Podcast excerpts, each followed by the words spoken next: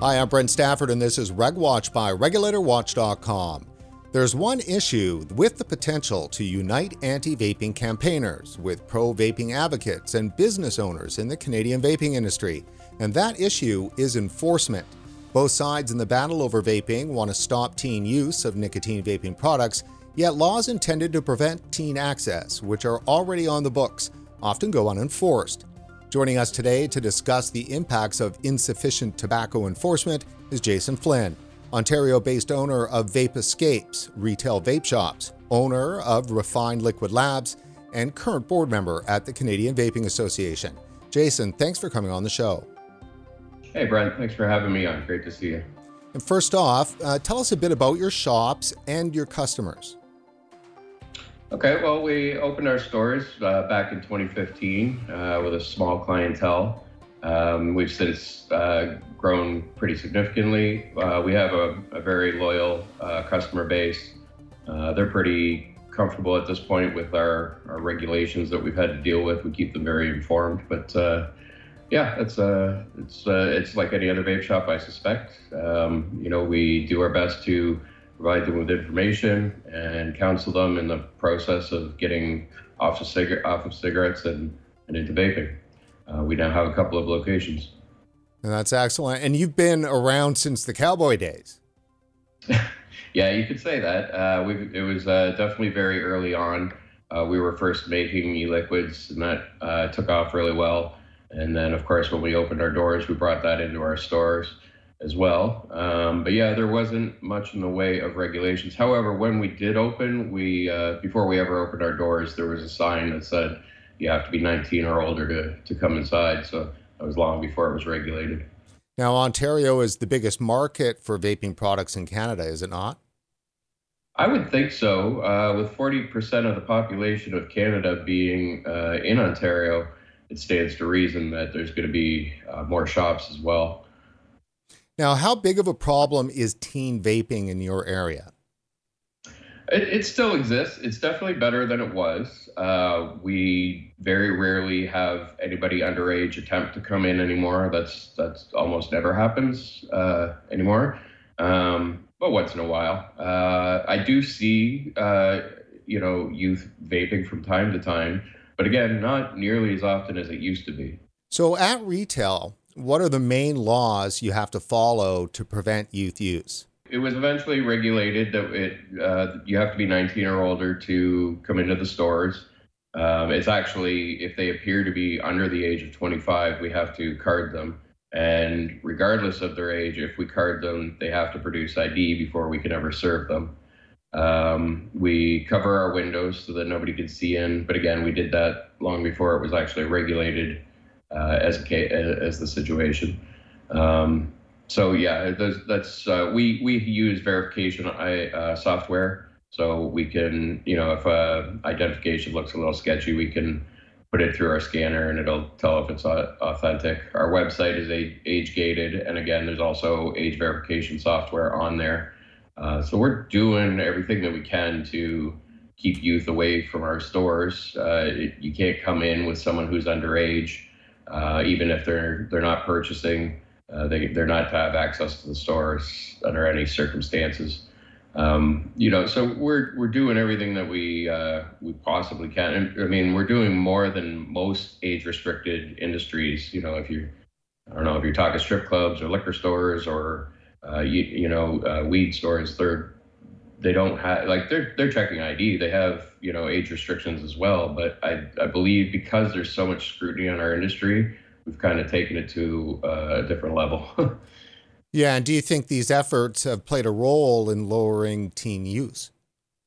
I would think so. Yeah. Um, I mean, we're never going to achieve net zero uh, for for underage vaping, but there's different ways of looking at it. I mean, most smokers started when they were underage, uh, from, and you know it, it's just uh, the risky behavior that teenagers get into, and if they want it bad enough, they'll find a way. Now, I would say that most specialty vape stores, at, uh, for fear of lo- losing their designation, are enforcing this to the best of their ability, and so I would say that we are least likely to be the source of of them ga- gaining access.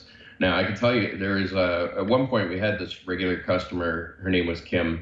Uh, we got to know her very well. She'd come in and tell us all about her family, and you know, it's just how it goes with our customers sometimes. And we got very close. But one day she walked into the store on her cell phone, and she was talking to somebody, and she's, "Oh, that's great, honey. I'm so glad to hear that." And um, she was talking. I didn't know who she was talking to, and then uh, she said, "Yeah, I'll see what they they have." And then she asked me for a product, and uh, I said, "Yeah, I got it." And she got uh, she eventually got off the phone, and she's like, "Oh, that was my daughter. She uh, passed her exam. Remember that exam I was telling you about?" And I was like, "Oh, that's great."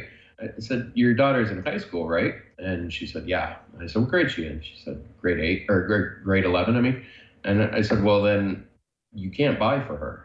And she's like, "Well, I, I'm buying. I'm her mother. I can buy for her." I said, "You can't buy it here." And I said, "I know we've been friends for a long time, Kim, but you can't come back here anymore." And she she hasn't been. She got very upset. She started crying and she left. But she came back a few months later and she said she understood and we were okay, but we couldn't serve her anymore. So, enforcement then, uh, at least at your sto- store, does cause some problems. Yeah, yeah. Um, you know, uh, we've we've definitely a lot of, lost a lot of sales over the year um, by being sticky with the rules. But you know, like I said, we opened our doors with 19 plus being the the guideline, and we've stuck with that since since the very beginning. And also, like I said, we get very few people attempting it anymore. And that's because it's you know people know that we're we're sticklers and i'm okay with that. I would i don't want to play around with the rules.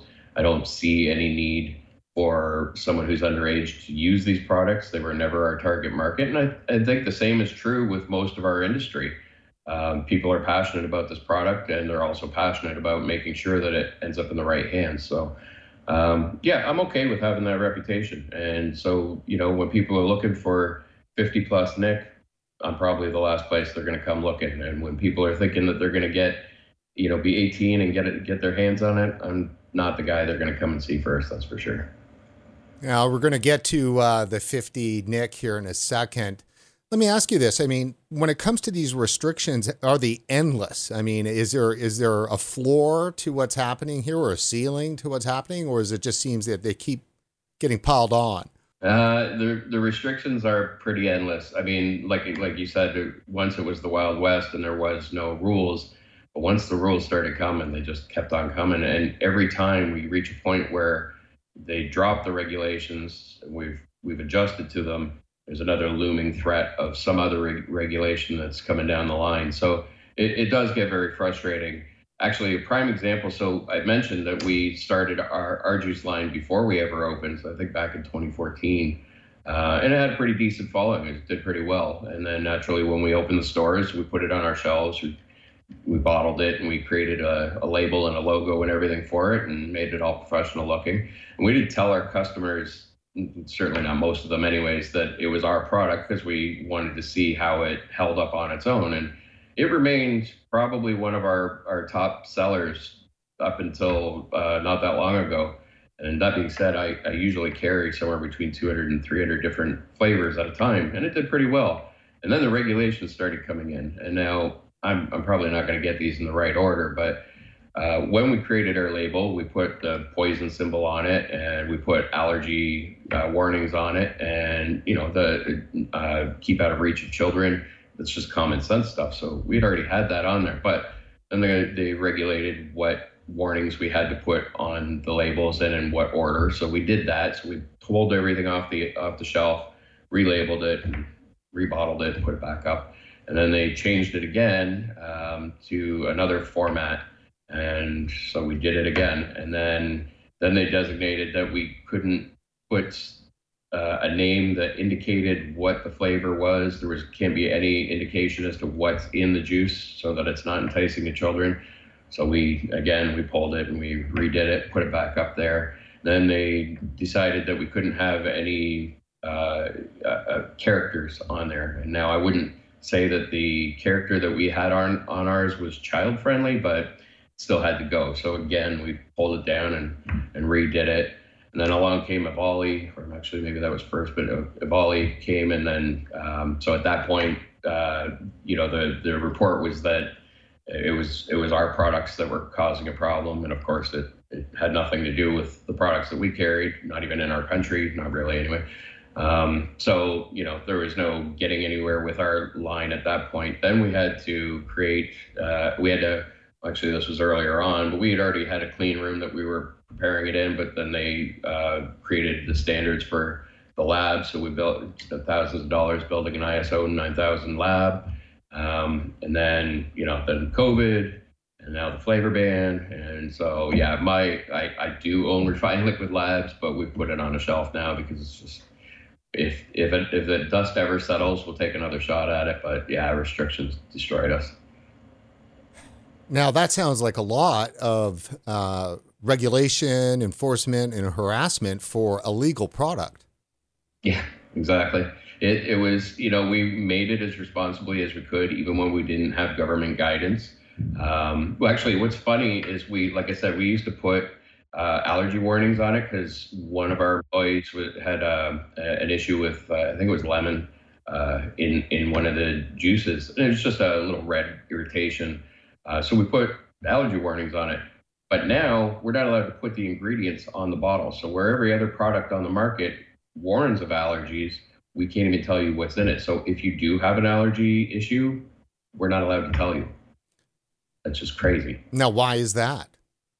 um, because they designate specifically what's on there, and um, that is not one of the things. And the flavors are apparently appealing to children. That's why we have to. We can only do uh, tobacco and menthol, which is funny because all the people who started smoking when they were really young started with tobacco flavor. So it's obviously not a deterrent. But in any case, we can't put on the bottles that it's got you know fruit in it or candies in it or um, you know anything that's appealing to to children. Um, they can do it with alcohol. They can do it with uh, weed products, uh, but apparently, when you relate it to vaping, it becomes appealing to underage people.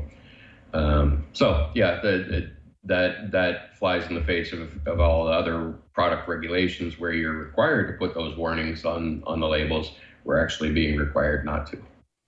Now, Jason, it's not just what you've described. There's also the issue around, say, nicotine concentration. They cap that.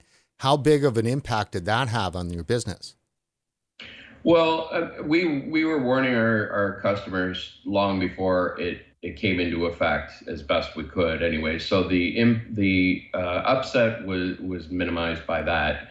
However, we uh, it was still an issue. There were still people who were quite angry. There were some people who were, um, you know, they were on 50 nic, and the adjustment straight down to 20 nic was was was impactful. Um, you know, there we still get the odd person coming in or calling and looking for 50 nic, uh, even after all this time, which is surprising because it's been gone for a while now. Um, so that I mean that leads to the idea that somebody is still offering it. Now, we've had a few customers come in with bottles of 50 nic that they bought somewhere else, and as soon as we ask them where, they clam right up. But uh, sometimes it's a sketchy bottle that's clearly being made in someone's, you know, uh, bathtub kind of situation, and sometimes they're they're professional-looking labels, but not of a brand I've ever seen. So it's still out there, and somebody is still doing it. So I mean, it's I mean, I guess you can say that the regulations have already created a black market, and that's a little scary. Now you mentioned that uh, you've got a reputation a bit of as a, as a stickler.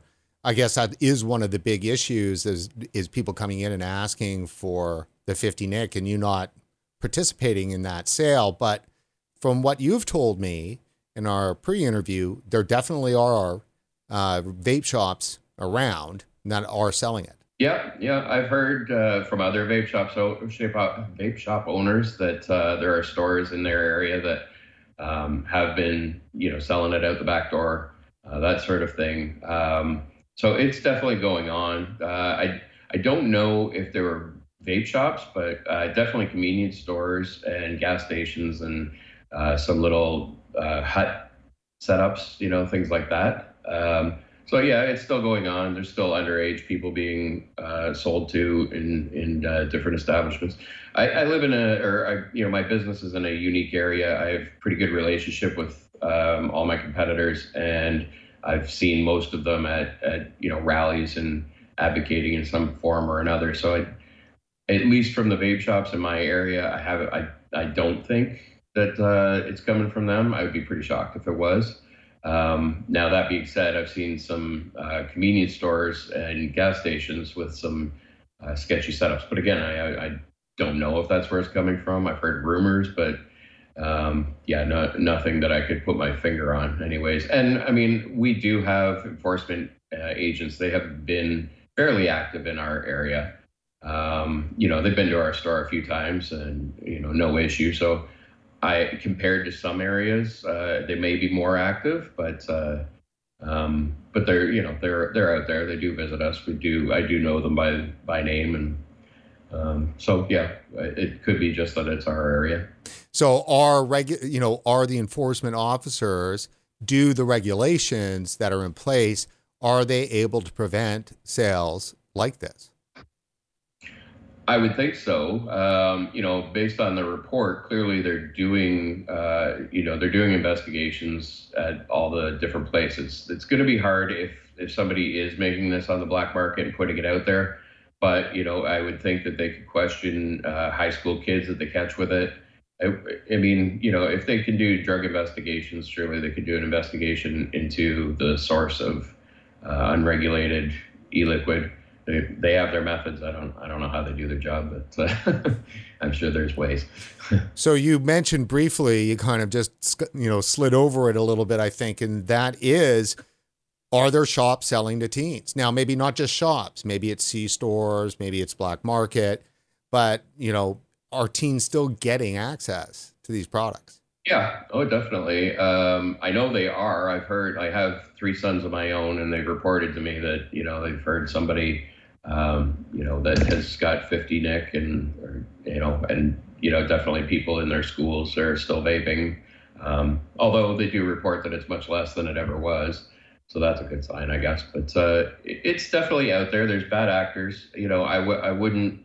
Uh, I wouldn't say that it's necessarily coming from one place or another. I think in our industry, we have people that are probably not following the regulations um, because they can see the profitability in breaking the rules. Even if they are fined, there's they're still made more money, um, you know, selling prohibited products. So there, there's bad actors all over the place. Uh, I, I would think that the vast majority in our industry are are following because you'll lose your your specialty license designation. There's a lot on the on the line if we if we do that. And it's interesting because we have um, you know it's it's questionable why why I would even mention this because it's going to put a target on our industry if I if I talk about it. But you know I think what we're looking for is is fair uh, enforcement. So you know, if suddenly there's an influx of convictions in the vape industry, then um, you know that would come off as as targeted. But it would be nice to see them investigating all the potential threats. So hookah lounges and and uh, weed shops and vape shops and gas stations and convenience stores and all the people who potentially sell these products. Now, Jason, you recently sent into RegWatch a detailed document outlining retail tobacco enforcement convictions across 34 health units in Ontario that have publicly reported since 2018. What did you learn when you did this research? Mm-hmm. Uh, well, uh, let me read it to you. So, on most of their websites, it says uh, this district health unit is required to publicly disclose and report each tobacco sales related conviction of a tobacco retailer and uh, vapor product sales related convictions of vapor product retailers or vendors in the health units area within two weeks of conviction. So a few of the sites have that on there, and that's from the SFOA 2017, the uh, Smoke Free Ontario Act. Um, so, so I'm on, I'm on the board of the CVA. I um, oversee Ontario and, and new membership. So I wanted to do some research and make sure I knew what I was talking about. Now, I didn't need to really uh, research the regulations, I kind of lived those. So I wanted to see how those regulations were, were affecting uh, Ontario. So, in doing some research, uh, so there's 34 health units that make up uh, Ontario. Um, if you go to their websites, you can you can look up the tobacco infractions uh, as they are required to post them. And what I found was in the past five years, so from 2018, there was 478 convictions that had been reported um, for serving to minors. And of those 478 convictions, only 25 were specialty licensed vape stores. And uh, with some of those being repeat offenders, that means that only 17 uh, vape companies uh, make up that uh, that number, which is actually so. Of all the convictions, only five percent were the were uh, were were committed by our industry, and that was quite surprising because I remember watching an interview from uh, somebody representing the Convenience Store Association, and they said that we had failed miserably um, in in upholding the regulations, um, and uh, this evidence would suggest that that's not the case at all. Uh, we've actually held a pretty good record, and so now some of those sites, like um, some of those the those websites, didn't have a spot at all for uh, tobacco infractions um, some had tobacco infractions, um, but uh, nothing else. Uh, some had hadn't reported in months. Some hadn't reported in years. Um, but of the ones that did, that's that's what I found was 478 infractions, um, but only 17 were vape companies. So I'm, I'm pretty proud of that. That certainly paints a picture that we are the best uh, avenue for preventing youth access to these products. That the specialty vape shops in Ontario um, are not uh, not getting many convictions. No, no, no. It's uh, it's uh, we we've clearly done a pretty good uh, job of in, enforcing it, and it, I mean it, it's like I said, it makes sense. We're our our license, our business is on the line. That's not something we're going to mess around with. So, but knowing the fact that, as you said, that teens, some teens are still getting these products, who's responsible then uh, for doing that? I mean, are there legitimate businesses that are, you know, breaking the rules? Well, it would seem that there are. Um, I, I don't know how many or or uh, how frequent that is. There, and it's like I, I suggested earlier. There, some parents are buying it for their kids. It's just I don't agree with it, but I don't know I'm not sure we can regulate the hell out of it. We're still not going to be able to stop that. So I, that's why I say I don't think we'll ever completely beat it. But if the only place to get it is a vape shop and we're not letting them in, that's the closest we're going to get. And it's only a matter of time before we figure out who the parents are that are buying for the parent for their children and put a stop to it. So, like I say, if you've got it, um, you know, down to one possible business that it can come from, that's the closest we're ever going to get to keep getting it out of the hands of children. Now, based on your research here, and I know we're looking just at Ontario, but being, like you said, the, one of the largest markets or the largest market, mm-hmm. is there enough enforcement going on or could there be more? There definitely seems to be a need for more enforcement. Um, some of those uh, sites that I uh, that I had researched, they showed uh, uh health code violations for restaurants and things like that. Uh, uh, senior citizens' homes that, that had been investigated. Um, some of them showed tobacco enforcement at store, at convenience stores and gas stations. So the officers are, are, out there. We, like I said, they they visited us a few times. So uh, enforcement officers are out there and doing it. But I mean, if the issue is that they're they don't have enough to investigate everybody that they're supposed to, because because at this point it seems kind of like uh, political grandstanding. You know the people squawk enough that they want uh, you know something done about about vaping so they say okay well we'll make regulations and that'll shut them up for a while. And then they start squawking again so they make more regulations. Meanwhile nobody's actually enforcing these regulations so what's the point? It's just you know political grandstanding. So um, i think if you're going to keep making regulations we need to see the data of how that is affecting it and whether or not it's improving it. Because I know that we, you know, where they've got flavor bans, let's look at the data there because uh, the smoking rate has gone up and and that seems to be the opposite of what we're shooting for here. Now, do you think then Health Canada has given enough time to let certain things that they've implemented uh, to come to effect and then actually research it and test it and so forth, or as you just said, they just keep keep piling on the restrictions. Yeah, it's one right after the other. I mean, even as we stand right now, we're we're looking at we're we're been threatened with a flavor ban for the longest time now, and then they throw excise tax in there. So even you know that's it's before one is even dealt with, they're throwing another one on top, and that's not uncommon. That's been the way all the way through this. Before one even lands, they're working on the next one, and I mean, they're I, I it seems as though they're trying to decimate our industry, and yet you know you go to their website and it acknowledges that this is a, a healthier choice for smokers. So you know, uh, their objective is unclear and certainly unfair. Now, if you do have competitors out there that are not following the rules and selling these products, do they enjoy a special competitive advantage, do you think, in terms of competing against your business? I would certainly think so. I mean, um, like I say, when you come to our place, they they're pretty.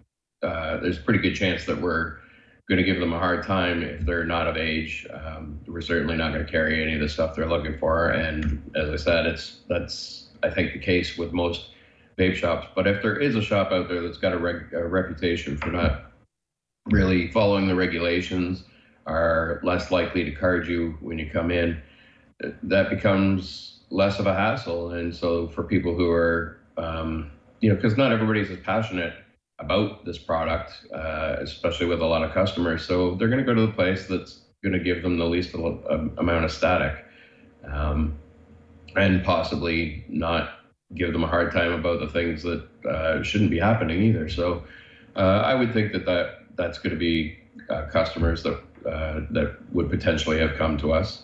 Um, for those, because you know, for those that don't, don't care about the regulations, they just want what they want that that certainly would seem to be the more uh, appealing place to go. You know, to that a lot of people, it's just a commodity like any other, right? So, um, yeah, I, I, would think that that would be a major factor. And then you've got the black market. Um, we're obviously losing products or sales to products like that as well. So, um, yeah, I, I, would say it's a factor. So, do you think uh, regulators uh, public health units and so forth have put enforcement on the back burner? Uh, yeah, it would seem so. I, I, mean, and I don't even know if it's the health units specifically, because if they're not allotted more hours for their officers or um, if they're not given more officers, uh, that could certainly limit the amount of time they have to go to, to each, each uh, establishment. Um, so, yeah, I would think that that would be a factor for sure. Are you calling for more enforcement? Uh, yeah, I would think so. Um, it's, I mean, if what's the point of having regulations if they're not going to to be enforced? Because if I, uh, you know, if I'm sticky about the rules, or look at it the other way, if I decided that I, well, if nobody's going to enforce it, why follow them? Um, then that allows me to sell to a lot more people um, because I, I, don't have to worry about it. And and if I if my biggest fear is that I'm going to get a small fine, uh, which amounts to very little of the money that I've made from doing these illegal activities, then that's definitely the way to go. And meanwhile, the you know the next store down the street is following all the rules. Well, I'm going to steal a lot of his customers that way. So. Um, yeah, I think if you're going to create regulations, then let's enforce them so that we can see if they're actually working. Uh, and if they're not working, then let's go back to the drawing board, or you know, let's at least have a enter into a conversation about what is better. It's it shouldn't just be about slapping more regulations on top of regulations. Uh, I'm fine with uh, abiding by them. Many of them I completely agree with. Some of them I think are ridiculous and, and are going to have detrimental side effects down the road. But uh, let's let's at least see if they're if they're uh, effective and helpful. You know, rather than just um, you know, appeasing the uh, the lung association and the cancer society with with the fact that yes, as a politician, I have put regulations on them, and that'll show them, and it, it we don't actually see if it does, you know. So I think it's le- I think the public needs to be better informed about these products. The um, you know Health Canada has certainly failed in that regard. Um, because if they were better informed, there would be less hysteria over them, and with less hysteria, um, we there wouldn't be required to keep throwing regulations at us. So yeah, I think that's a good way to go. Now, should uh, more responsibility be put actually onto the teens that are using these products?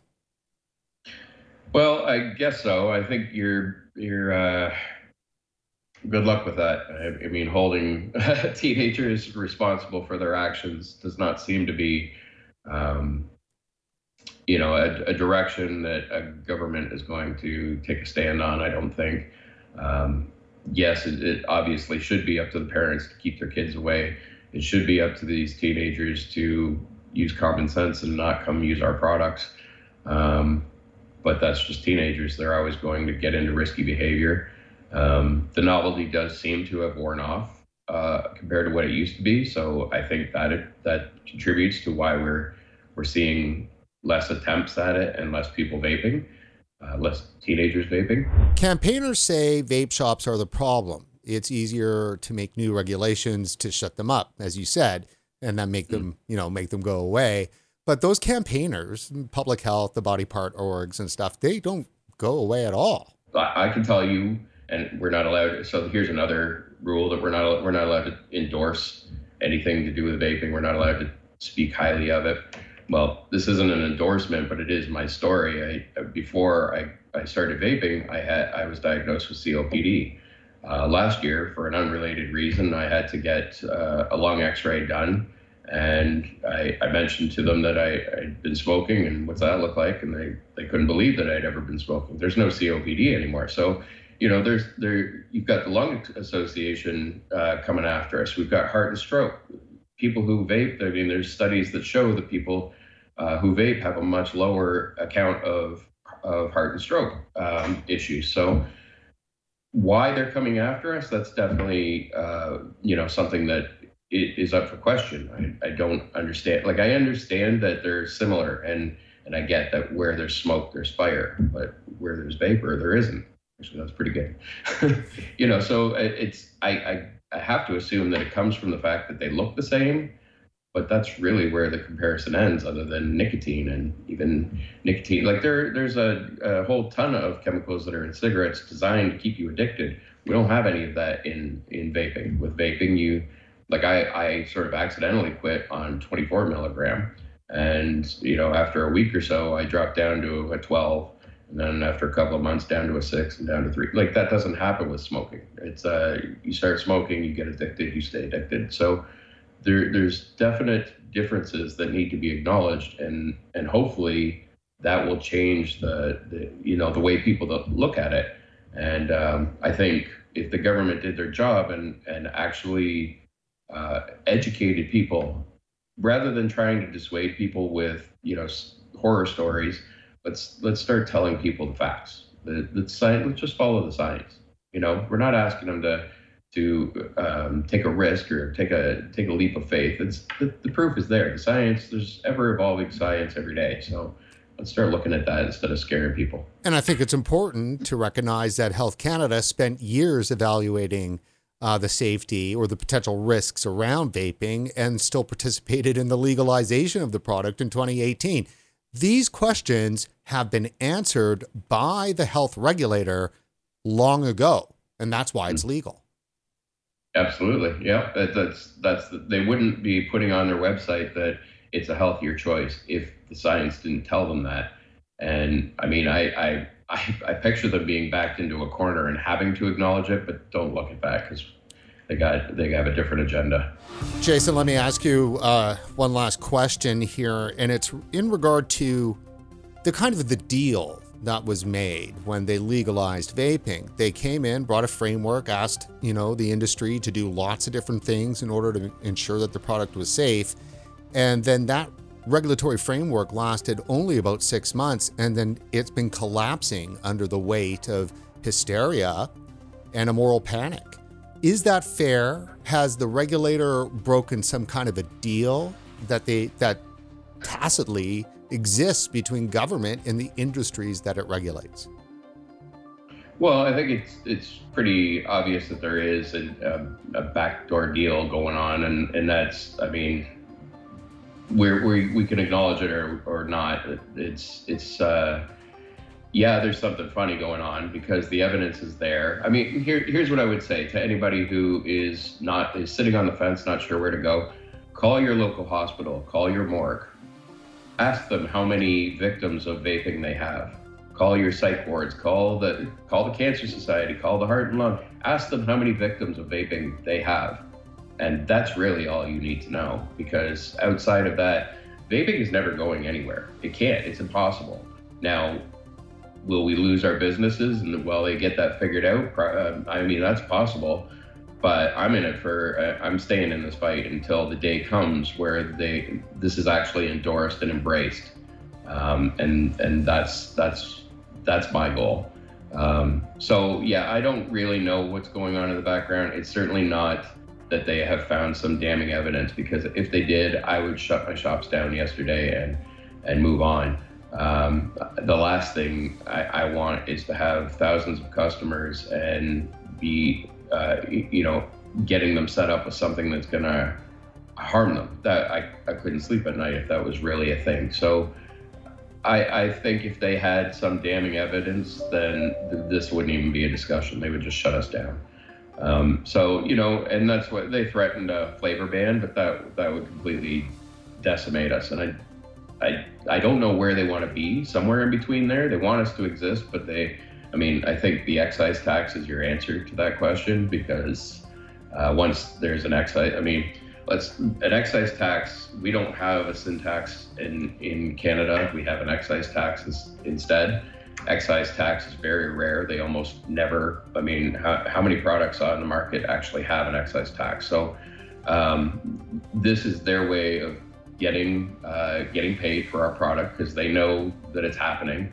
You can't beat them, join them situation. So this way they're going to get paid, and it, it's ridiculous because you know if somewhere down the road we are able to finally convince the masses that this is the great product that it is, that sin tax will always be there, and it's a tax for having a sinful product, even though the product is actually the solution to the sin. So it's definitely a broken system in so many ways. You know, when I there's people, uh, customers, they'll, they'll come to me and say, "This doesn't make any sense," and I said, "You know, like this is the issue. Stop using logic to understand this because you'll drive yourself crazy. There's no there's no logic."